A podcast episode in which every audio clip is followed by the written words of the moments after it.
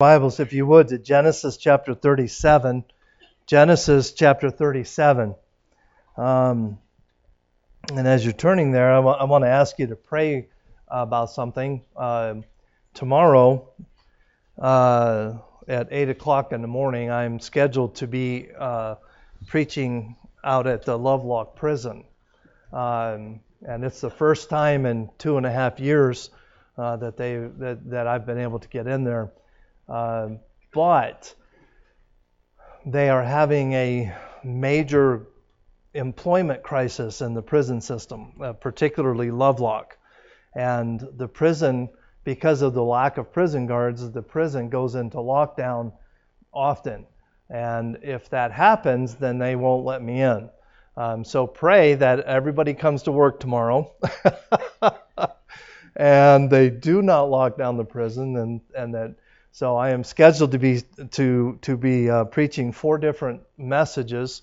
Uh, so I'll be there all day, uh, preaching all day. Uh, so just pray that God works out all the details and that the prison is open and and um, yeah yeah they yeah they don't lock down while I'm in there. Yeah exactly. Uh, but um, yeah we lovingly refer, refer to the uh, prison out there as the Lovelock B and B. So. Uh, I really don't want it to become a B&B for me, okay? Just saying. Um, but uh, anyway, so uh, if you would help pray pray with me about that, I, I would really appreciate that. Um, Genesis chapter 37. We have been talking about the life of Joseph, and and uh, Joseph is a just a really super interesting person, uh, just a great man of God, a great character. Um, but last week, as we were uh, talking about Joseph, I, I referenced uh, Job for a little bit.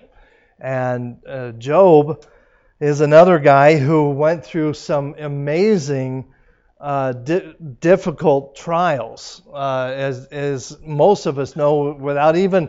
Most of us know the story without even reading the Bible, because the story of Job is is is well documented and known throughout the world. And Job is a guy who just endured some incredible things.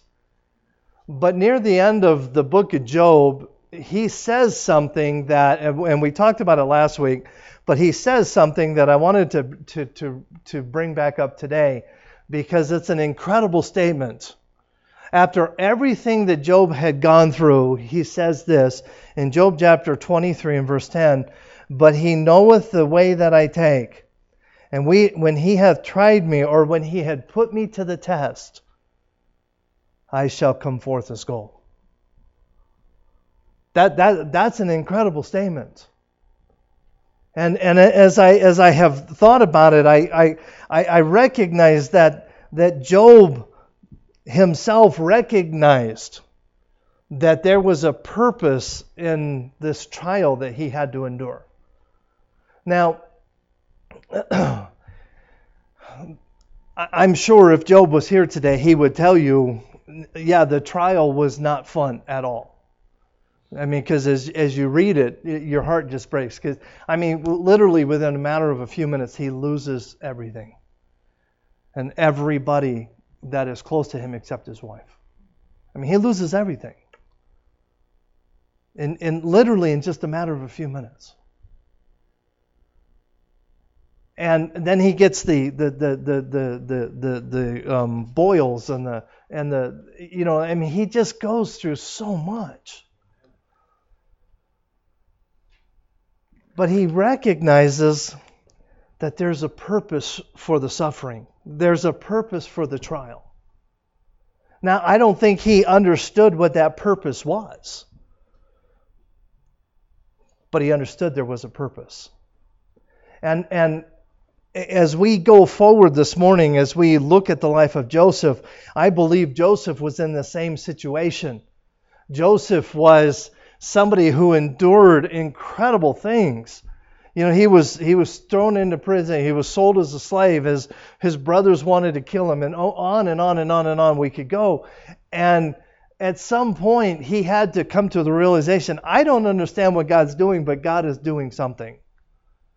And oftentimes in our trials and our and we're going to be talking specifically about the famine uh, in in Egypt here in a few minutes. So, but so when we go through the famines of life or the trials of life, there are oftentimes the only thing we can hold on to is the fact that we can trust that God's doing something,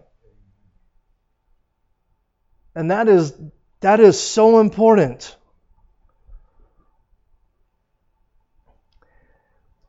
Early in Joseph's life, Joseph's father, Jacob, gives him a, a, coat, and in the Bible it's called a coat of many colors. So look in Genesis chapter 37 in verses 3 and 4. It says, Now Israel, or Jacob, loved Joseph more than all his children because he was the son of his old age. And he made him a coat of many colors. And when his brethren saw that his father loved him more than all his brethren. They hated him and could not speak peaceably unto him. Let's pray. Dear Lord, thank you for this day. Thank you for your love and for the work you do.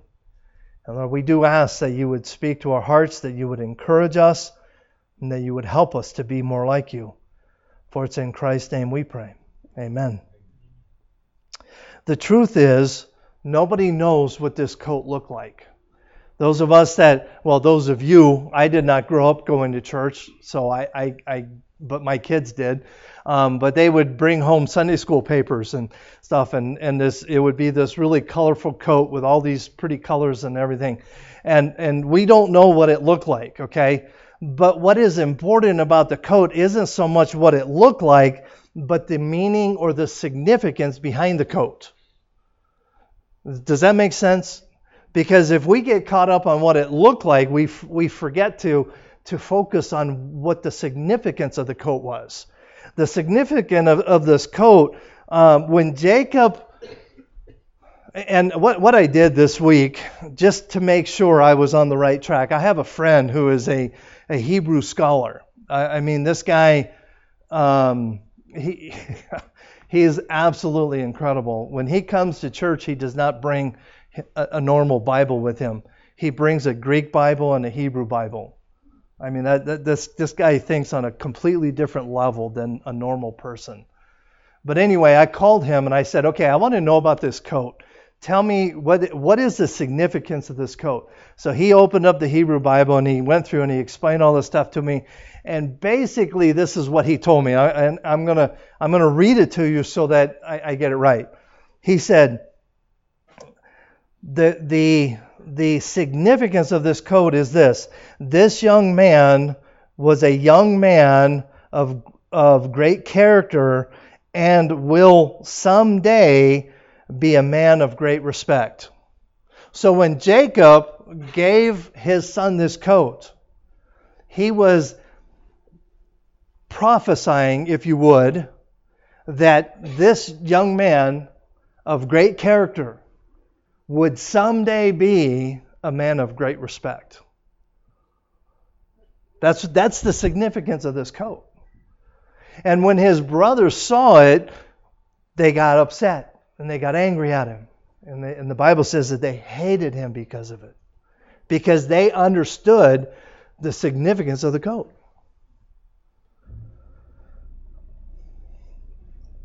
Now, as I as I was reading through this, I want to emphasize something here because I think this is important. Jacob's prediction or prophecy, if you would, about Joseph's future life came prior to Joseph's dreams. Now, those of you that were here when we talked about the dreams and all that, so Joseph, uh, uh, I always get their names mixed up. So Jacob was prophesying before Joseph's dreams. And that, a, that, that's an amazing thought. His dad knew that God would someday use something in this young boy's life to make him a great leader. That's an amazing thought.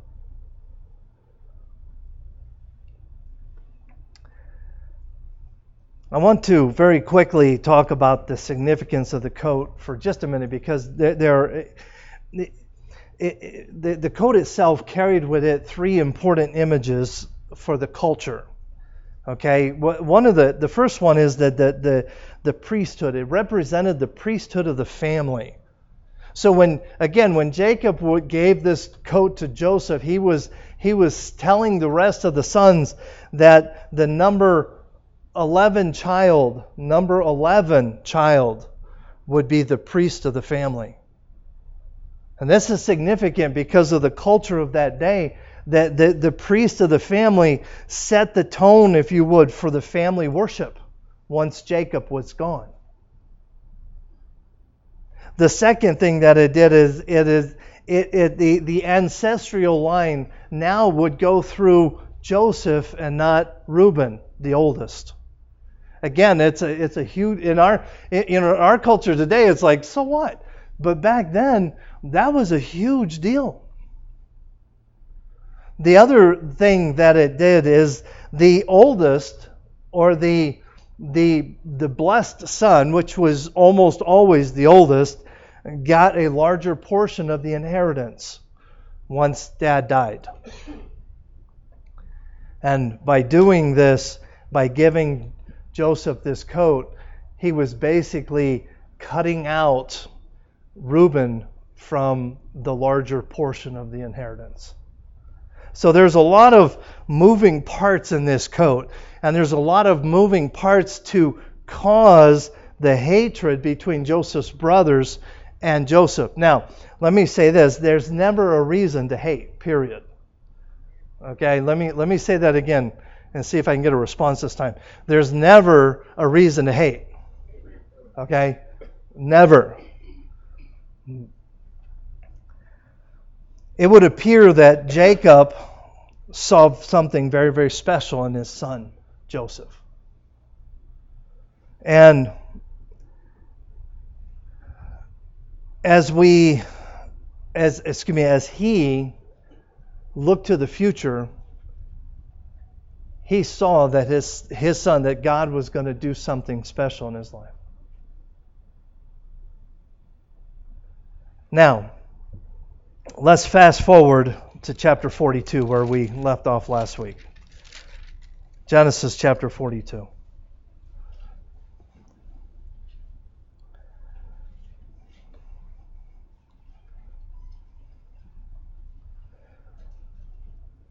Now, when Jacob saw there was corn in Egypt, Jacob said unto his sons, Why do ye look up upon one another? And he said, Behold, I have heard that there is corn in Egypt. Get ye, get ye down thither and buy uh, for us from thence, that we may live and not die. And Joseph's ten brothers went down to buy corn in Egypt, but Benjamin, uh, Joseph's brother, uh, by the way, Benjamin is son number 12, just in case you didn't know. Um, uh, but Benjamin, Joseph's brother, uh, Jacob sent not with his um, brethren, for he said, Lest peradventure mischief befall him. And the sons of Israel came to buy corn among those that came, for the famine was in the land of Canaan. So here we have the, the, the beginning of the famine. And uh, Joseph uh, is in charge of uh, distributing the food.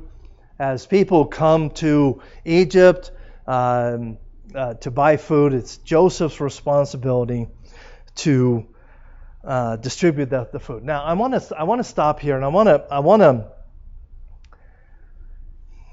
I want to point out some glaring deficiencies of character in these verses that we just read here in, in chapter 42.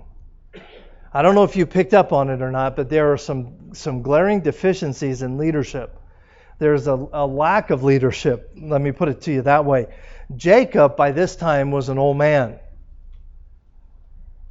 And his sons should have been taking care of him, not him taking care of his sons. Jacob is the one who recognized that there was food in Egypt. He's the one that found where the food was. in verse 1 it says why do you why why why well let me let me read it. Uh, why do you look uh, uh one upon another? In other words what he's saying is why are you just sit around looking at each other waiting for something to happen? You need to get busy and do something. Go down to egypt and buy food before we die. I mean it, it, it, there, there's, there's, a, there's a disconnect in leadership here and, and, and Reuben, particularly the older son, should have been the one coming to Jacob saying, Hey, you know what, Dad? Uh, I've heard that there's food in Egypt. We need to go down to Egypt and get some food. But there's a, there's a, there's a, there's a disconnect. There's a, there's a, a deficiency of leadership among the ten brothers of Joseph. Let me say this leadership is something that we all need to cultivate in our lives today. We live in a society today that downplays and does not encourage leadership. Uh, Dwight, D. Uh, Dwight, D. Eisenhower wrote this. He said, uh, In order uh, to be a leader of men, a man must have followers to have followers, a must have a man must have their confidence. Hence, a supreme quality, excuse me, the supreme quality of a leader is unquestionable integrity. Without it, no real success is possible. No matter uh, if it is on a section gang, on a football team, in the army, or in an office, if a man's associates find him guilty of phoniness, if they find that he lacks forthright integrity, he will fail. His teachings and actions must square with each other. The first great need, therefore, is integrity and high purpose. Leadership is something that we all need to nurture in ourselves, but is something that we all need to nurture in our children as well. And as, as we look at this story and as the story progresses, you will see this, this lack of leadership among Joseph's, uh, uh, uh Joseph's brothers over and over and over. And it's Joseph who becomes the leader of the family as we as we will see as time progresses. The title of my message is this, putting them to the test. Putting them to the test. Joseph is about to put his brothers to the test. And and if you're familiar with the story, the test is not just just short-lived. It is a test of quite some length to try and find out where they are. I have the uh, slide for you here. Those of you that are uh, keeping up with my timeline, um, you know, we've watched the life of Joseph uh, since the time he was sold into slavery and all the disappointment and the and the temptations and all the trials that Joseph has endured up till now. And then tonight, the, this morning's message is putting them to the test. Putting them to the test is so important because Joseph ultimately is trying to find out the kind of character that his brothers have. The kind of character that his brothers have. As they're, as it, it, let, us start reading in, in verse 6 here of, of our passage in chapter 42. And Joseph was a governor over the land, and he uh, it was that sold to all the people of the land. And Joseph's brethren came and bowed down themselves before him with their faces to the earth. And Joseph said, um, or excuse me, saw his brethren, uh, and he knew them, but made himself strange unto them, and spake roughly unto them. And he said unto them, Whence come ye? And they said, From the land of Canaan to buy food. And Joseph knew his brethren, but they knew not him. And Joseph remembered the dreams uh, which he had dreamed of them, and said unto them, Ye are spies uh, to see the nakedness of the land ye are come. And they said unto him, Nay, my Lord, uh, but, but to buy food uh, are thy servants come. We are all one man's son. We are true men. Uh, thy servants are no spies. And he said unto them, Nay, but I see the nakedness, uh, uh, but to see the nakedness of the land ye are come. And they said, Thy servants are twelve brethren, the sons of one man in the land of Canaan. And behold, the youngest is this day with our father, and one is not. And Joseph said unto them, uh, That uh, is it that I spake unto you, saying, Ye are spies. Hereby ye shall be proved or put to the test. By the life of Pharaoh ye shall not go forth hence, except your youngest brother come, come hither. Send one of you, and lest him, uh, lest him fetch your brother, and ye shall be kept in prison, that your words may be proved, whether there be any truth in you, or else by the life of Pharaoh, surely ye are spies. And he put them, and he put them all together uh, inward three days. And Joseph said unto them the third day, This do and live, for I fear God. If ye be true men, let one of your brethren be bound in the house of your prison. Go ye carry corn for the famine of, of your house, and bring your youngest brother unto me, so shall, so shall your words be verified, and ye shall not die. And they did so. And they said one to another, We are very guilty concerning our brother, in that we saw the anguish of his soul when he besought us. We would not hear. Therefore is this distress come upon us. And Reuben answered them and said, Spake I not unto you, unto you, saying, Do not this sin against the child? And ye would not hear. Therefore, behold also, his blood is required. Joseph could have very easily, when his brothers came up and he recognized who they were, Joseph could have very easily told his servants, kill them all couldn't he? The Egyptians were known as, as very brutal people.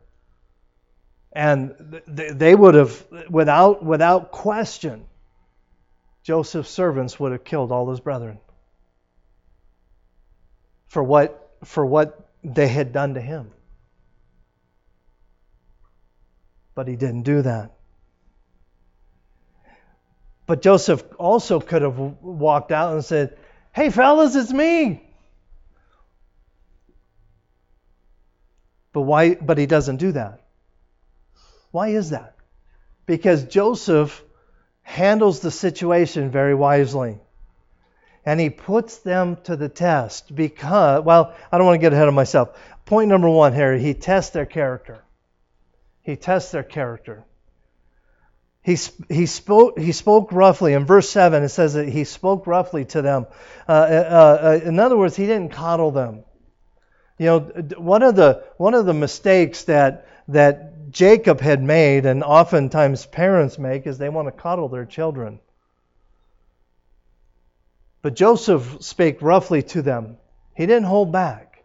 He told them the way it was to see how they would react. In verse 17, he then throws them in prison for three days. I'll tell you what, that'll wake you up. You know, I, when I go to the prison, I mentioned going to the prison. I mean, I, I go out there for a day, and when I leave there, I'm praising God. I'm walking out the door, okay? And I'm not even an inmate yet. You know what I mean? I there there are times, honestly, when I go into the to the prison out there, it, it just I, you know, you hear those those doors closing behind you, and and chills just run up your spine. But for three days they were in prison. Joseph Joseph put him in prison for three days. I believe Joseph had figured out by now the majority of God's plan. It says that when he when he saw his brothers, he remembered his dream. And I, I believe Joseph was starting to put all the pieces together finally. I don't think he quite got all of it, but I, am pretty sure he, he started putting the pieces together and started to understand what was what was about to, to happen. But he didn't trust his brothers. See, these ten brothers earlier in Joseph's life wanted to kill him. So if, if he had stepped out and, and said, hey, but, hey guys, it's me, there was no guarantee they wouldn't try to kill him. And see, Joseph had to figure all this out. Last week we talked about famines and how famines, God can use famines in our lives to build character. And famines famines can do that, but famines can also reveal character as well. God uses famines and our trials in our lives to, to build our character, but He also uses trials to reveal our character. And, and Joseph was putting them in prison to, to, to try to, to find out what was really going on in their hearts and minds. Because I'll tell you, you spend three days in jail and you'll, it'll come out pretty fast. But God gives us a character test. I don't know if you know this or not, but in, in, in, in 2 Peter chapter 1, God gives us, excuse me, a character ch- test. 2 Peter chapter 1 and verse 5, it says, And besides this, giving all diligence, add to your faith virtue, or, the word virtue is, uh, is goodness and to virtue knowledge, and to knowledge temperance, and to temperance um, patience. The word temperance there is the word self control. Uh, uh, and to uh, brotherly kindness, charity, or love. For if these things be in you, this is the character test. If these things be in you and abound, they make you that you may uh, that ye shall neither be barren nor unfruitful in the knowledge of our Lord Jesus Christ. In other words, if those things are in you and abound, that's going to reveal your character. If they are not in you and they do not abound, it's going to reveal your character. Calvin Coolidge said this We do not need more knowledge, we need more character. D.L. Moody rightly said, Character is what you are in the dark. When nobody's watching, that's who you really are. So, number one, he wanted to he needed to uh, test their character. Number two, he needed to test their honesty. Look at verse 11. We are one man's sons who are true men, thy servants uh, are no spies. And he said unto them, Nay, but, uh, but to see the nakedness of the land ye are come. And they said, uh, Thy servants are twelve brethren, uh, the sons of one man in the land of Canaan, and behold, the youngest uh, is this day with our father, and the other one is not. Now, Were they being honest? There are two lies in those three verses. Okay, look at verse verse 11. The first lie. We are uh, one man's son, and we are true men or honest men. Were they honest? No. Where's the other lie? The end of verse 13. And he says, and one is not, or one, one of our brothers is dead. They were not being honest to Joseph. And can you imagine when Joseph heard this? it had to have hurt it had to have just hurt him down deep inside because he knew the truth. Now, I read one commentator that said that Joseph's brothers had told the lie so many times that they probably believed that Joseph was probably dead by now. So that they were just assuming that he was dead, but they didn't know that for a fact. But in verse 11, they said, But we are honest, or we are true men. Do you think Joseph was hoping that they had turned over a new leaf? I, I do. But he had to know, he had to know where they were.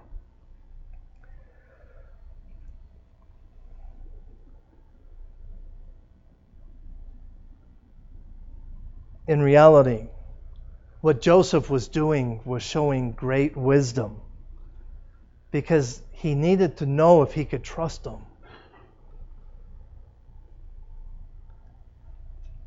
When I became a chaplain for Lyon County, the process for me to become a chaplain took almost a year and a half because they didn't just simply run a background check on me, they scoured my past.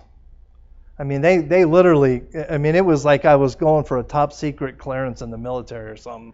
I mean, they, they called people that from my past and talked to them. And I mean, people, uh, it was just crazy what they had to do. And I finally, I asked the, the lady, I said, why, why are you doing all this stuff? And she said, because we, we have to know if we can trust you.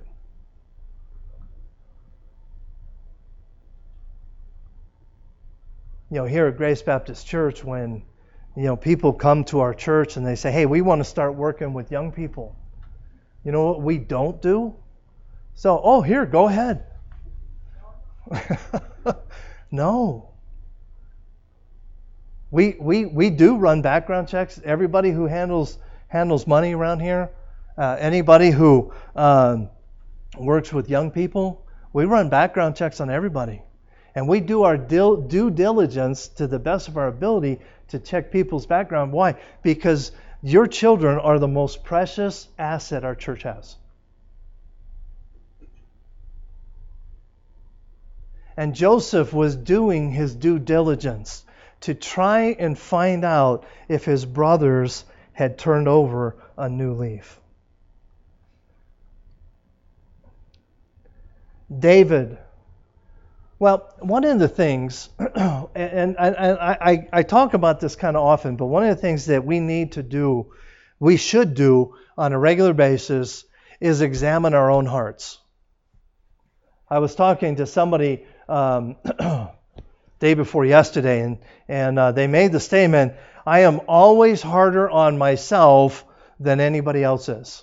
How many of you fall into the same category?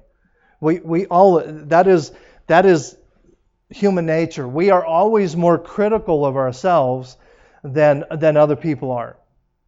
And we should, on a regular basis, examine our own lives.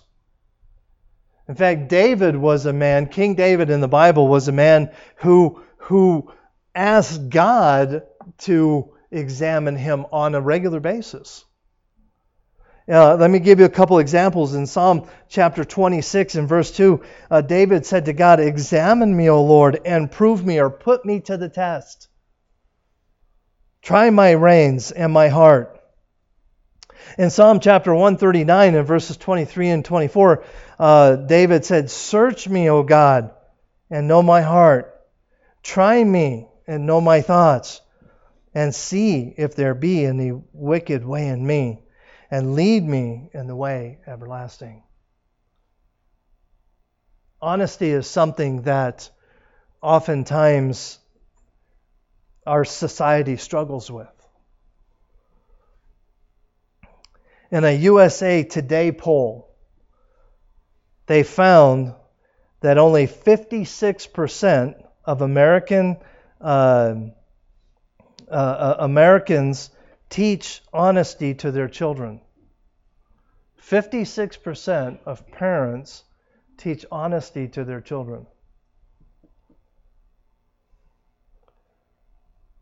and a Louis Harris poll turned up the distressing fact that 65% of high school students would cheat on an important exam.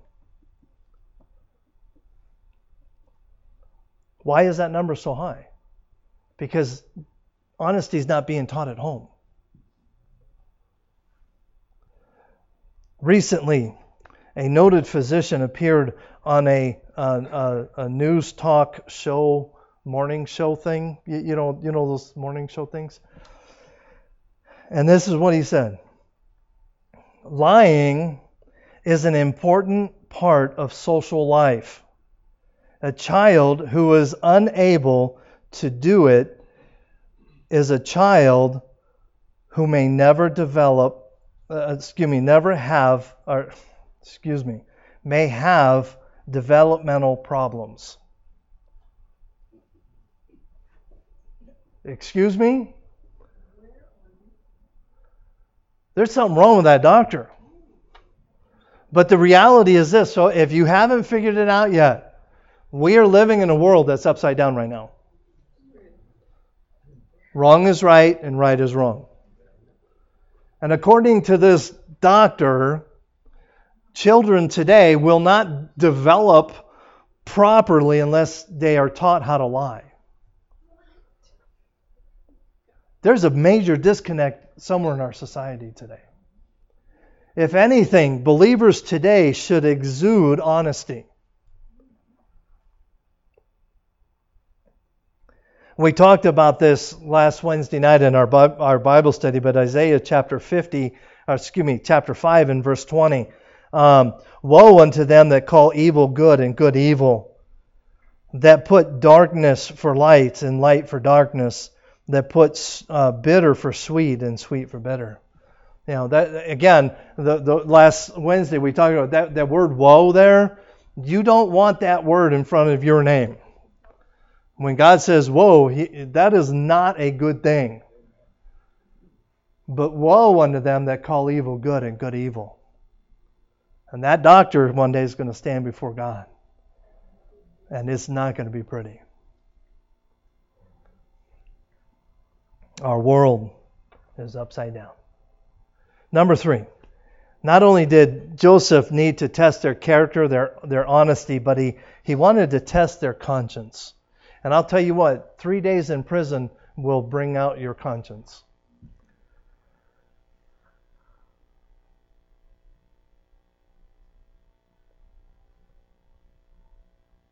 Verse 19 says, If, if ye be true men, let one of your uh, brethren be bound in the house of, the, of, of your prison. Go ye carry corn for the famine of your house, and bring your youngest brother unto me. So shall your words be verified, and uh, ye shall not die. And they did so. And they said one to another, We are very guilty concerning our brother, in that we saw the anguish of his soul when he sought us, and we would not hear. Therefore is this distress upon us. They had guilty consciences.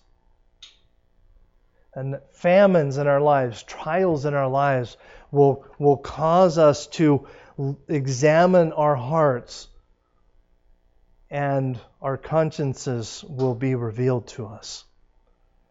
But look at verse 22. And Reuben answered, uh, them, saying, Spake I not, uh, do not this sin against the child? And he would not hear. Therefore, behold, also his blood is required. Joseph tells them, he comes to them and he tells them, he says, he said, look, okay, this is what I'm going to do for you says, I'm going to, I want you to decide among you which one of your brothers, but one of your brothers, one of the ten brothers, is going to stay here in Egypt. And the other nine are going to go back to Canaan. And what I want you to do is get your brother, Benjamin, and bring him back. Now, does anybody know why Joseph wanted to see Benjamin? Anybody? Okay, just so you know, Benjamin was Joseph's younger brother. Okay, the other 10 were only half brothers. They all had this, all 12 had the same dad, but Benjamin, the number 12 child, was his only true brother. And Joseph desperately wanted to see his brother. So that's why he wanted them to go get Benjamin and bring him back. In verse 21, we see another demonstration of the lack of leadership among uh, uh, with with Reuben because Reuben Reuben says something in verse 22 that is that is not accurate is another lie. Reuben in verse 22 starts off by saying, Say, "See, I told you so," which is kind of true. But then what does he say in verse verse 22? He says. Um, uh, uh, uh, spake I not unto you, do not this sin against the child? And ye would not hear. And, and the reality is this that's not exactly what he said. In Genesis chapter 37, you don't have to turn there, I'll, I'll just read it to you. In Genesis chapter 37, verse 22, uh, the, the Bible says this And Reuben said unto them, Shed no blood, but cast him into the pit that is in the wilderness, and lay no hand upon him, that he might rid him uh, out of their hand to deliver him unto their father. So, in other words, Reuben did not tell them not to sin by killing him, but basically, Reuben was just offering a compromise of sin. Again, a lack of leadership. You know, the first sign of bad leadership is what we call blame shifting. Okay? Reuben was the oldest of the 12 sons. He was supposed to be the leader. But when, when, when the pressure was on, what does Reuben do? First thing he says is, I told you so, and it's all your fault. That's not true. Reuben, back in chapter 37, could have stopped it if he wanted to, but he didn't want to. Why? Because he still hated his brother. He just didn't want him dead. So Reuben blame shifts. And uh, again, that is that is a prime a prime example of poor leadership. So those of you that are in leadership uh, at work or whatever, parents, excuse me, don't do that. If you mess up, own it. That is a sign of great leadership when you own your mistakes.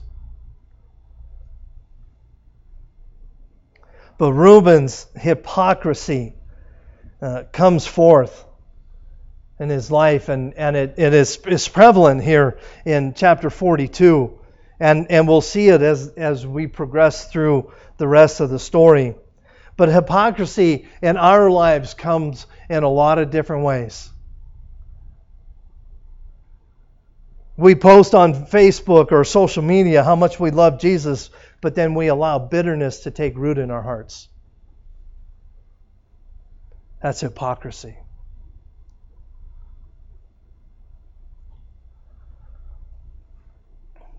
We tell or laugh at inappropriate jokes.